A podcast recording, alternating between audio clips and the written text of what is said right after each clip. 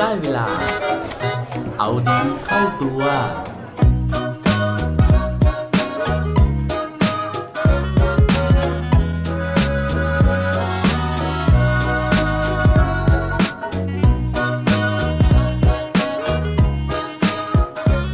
ปกติแล้ว คุณโชคร้าย หรือโชคดีมากกว่ากันครับสวัสดีครับ พบกับผมชัชวานแสงปรีดีกรและรายการเอาดีเข้าตัว รายการที่จะคอยมาหมั่นเติมวิตามินดีดด้วยเรื่องราวแล้วก็แรงบันดาลใจ เพื่อเพิ่มพลังและภูมิต้านทานในการใช้ชีวิตของพวกเราในทุกๆวัน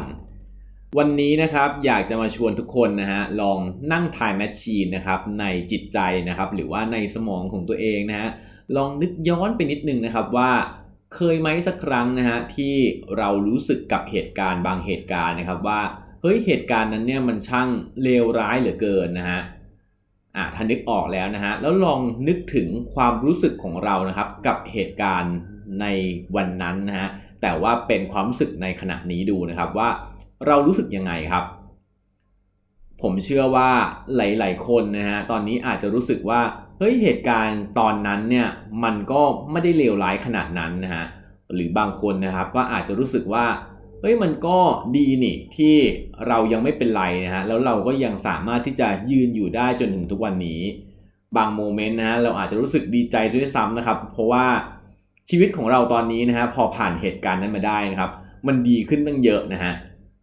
ผู้ชายคนนี้ก็เหมือนกันนะครับเขาบอกว่าชีวิตของเขานะฮะเมื่อมองย้อนกลับไปนะครับเขาผ่านเหตุการณ์ที่เลวร้ายมาถึง 3 ครั้ง 3 ครานะฮะ แต่จนวันนี้นะครับทุกครั้งที่เขามองย้อนกลับไปนะฮะหรือเวลาที่เขาเล่าให้คนอื่นฟังนะครับถึงเหตุการณ์ตอนนั้นนะฮะเขาบอกว่าเขาขอบคุณนะครับเหตุการณ์ทั้ง 3 เหตุการณ์ที่เกิดขึ้น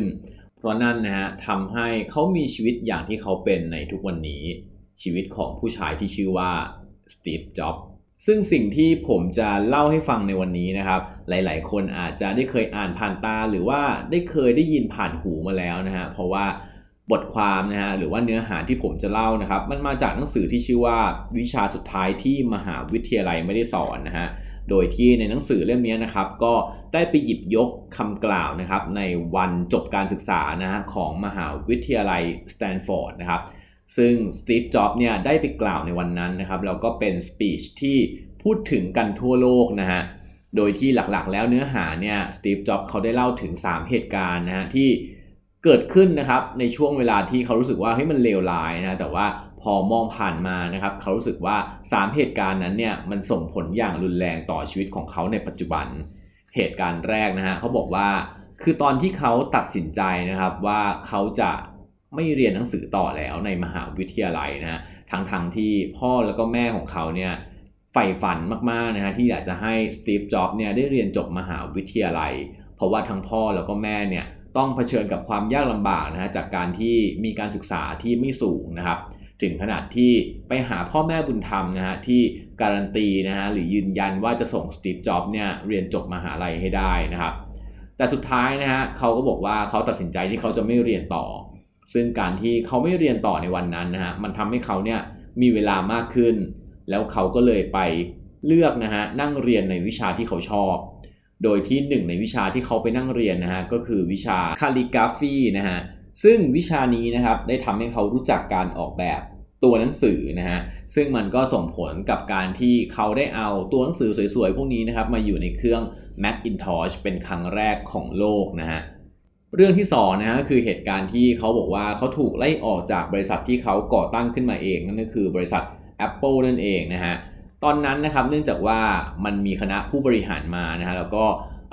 แนวคิดนะฮะนโยบายในการบริหารงานเนี่ยไม่ตรงกันนะครับสุดท้ายสตีฟจ็อบก็เลยโดนไล่ออก ทีนี้เขาบอกว่าหลังจากที่โดนไล่ออกนะฮะตอนนั้นเขาก็รู้สึกหงุดหงิดเหมือนกันนะครับแต่ว่าหลังจากนั้นนะฮะการไล่ออกครั้งนั้นเนี่ยมันทำให้เขาได้ก่อตั้งบริษัทอีกบริษัทหนึ่งนะฮะที่ชื่อว่า Next นะฮะแล้วก็ Pixar รวมถึงได้ตกหลุมรักกับผู้หญิงคนหนึ่งนะฮะซึ่งต่อมาได้กลายเป็นภรรยาของเขา ซึ่งพิกซาเองนะฮะเราได้รู้กันอยู่แล้วนะครับว่าประสบความสำเร็จมากๆนะฮะจากการสร้างภาพยนตร์ขนาดยาวที่เป็นการ์ตูนแอนิเมชันล้วนๆนะฮะเรื่องแรกของโลก นั่นก็คือ Toy Story นั่นเอง แล้วตอนนี้นะก็กลายเป็นสตูดิโอแอนิเมชันที่ประสบความสำเร็จที่สุดในโลก ส่วนในกรณีที่เขาไปก่อตั้งบริษัท Next นะฮะเขาบอกว่ามันดันเกิดเหตุการณ์ พลิกผันอันน่าพิศวงนะฮะเพราะว่าอยู่ๆ Apple นะฮะก็มาซื้อกิจการของ Next นะครับนั่นทำให้ Steve Jobs นะฮะได้กลับคืนสู่ Apple นะฮะแล้วก็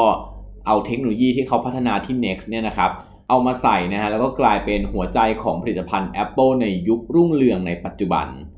แล้วก็มาถึงเรื่องสุดท้ายนะฮะที่สตีฟ จ็อบส์ได้พูดถึงนะครับ นั่นก็คือเหตุการณ์ที่เขาไปตรวจพบนะฮะ โดยหมอเนี่ยพบชิ้นเนื้อนะครับที่ตับอ่อนของเขา แล้วก็วินิจฉัยว่าเขาเป็นมะเร็งที่ตับอ่อนนะครับ หมอยังบอกอีกนะฮะว่าเขาจะมีชีวิตอยู่ได้อีกไม่นาน เพราะฉะนั้นเนี่ยให้ไปจัดการธุระประปังทั้งหมดนะครับ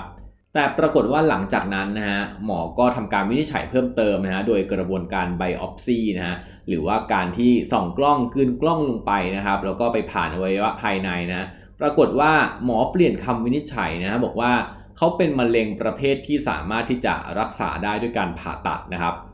สตีฟ จ็อบบอกว่าครั้งนั้นนะเป็นครั้งที่โชคดีคือนอกจากการที่เขาจะหายจากการเป็นมะเร็งแล้วนะฮะเขายังได้รู้ใจตัวเองด้วยว่า ถ้าเกิดว่าเขาจะมีชีวิตอีกไม่นาน เขาอยากจะทำอะไรมากที่สุด เพราะฉะนั้นนะฮะเขาก็เลยบอกนักเรียนนักศึกษานะฮะคนที่จบปริญญาในวันนั้นว่า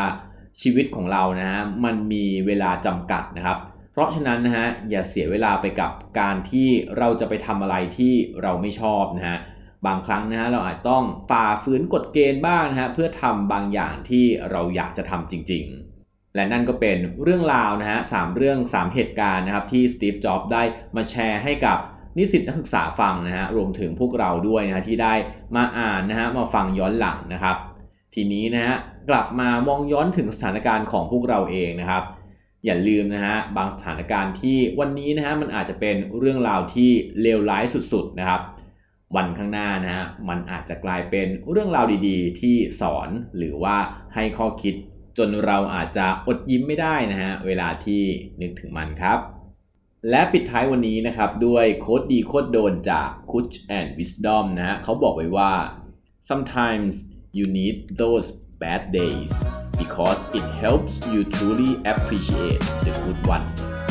บางครั้งนะการมีวันแย่ๆบ้าง มันก็ทำให้เราชื่นชมนะหรือว่าสามารถดื่มด่ำกับวันดีๆ ได้มากขึ้นครับ อย่าลืมกลับมาเอาดีเข้าตัวได้ทุกวันจันทร์ พุธ และวันศุกร์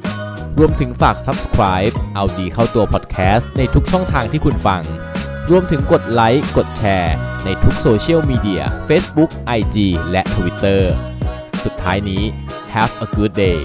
ขอให้วันนี้เป็นวันดีๆ ของพวกเราทุกคน สวัสดีครับ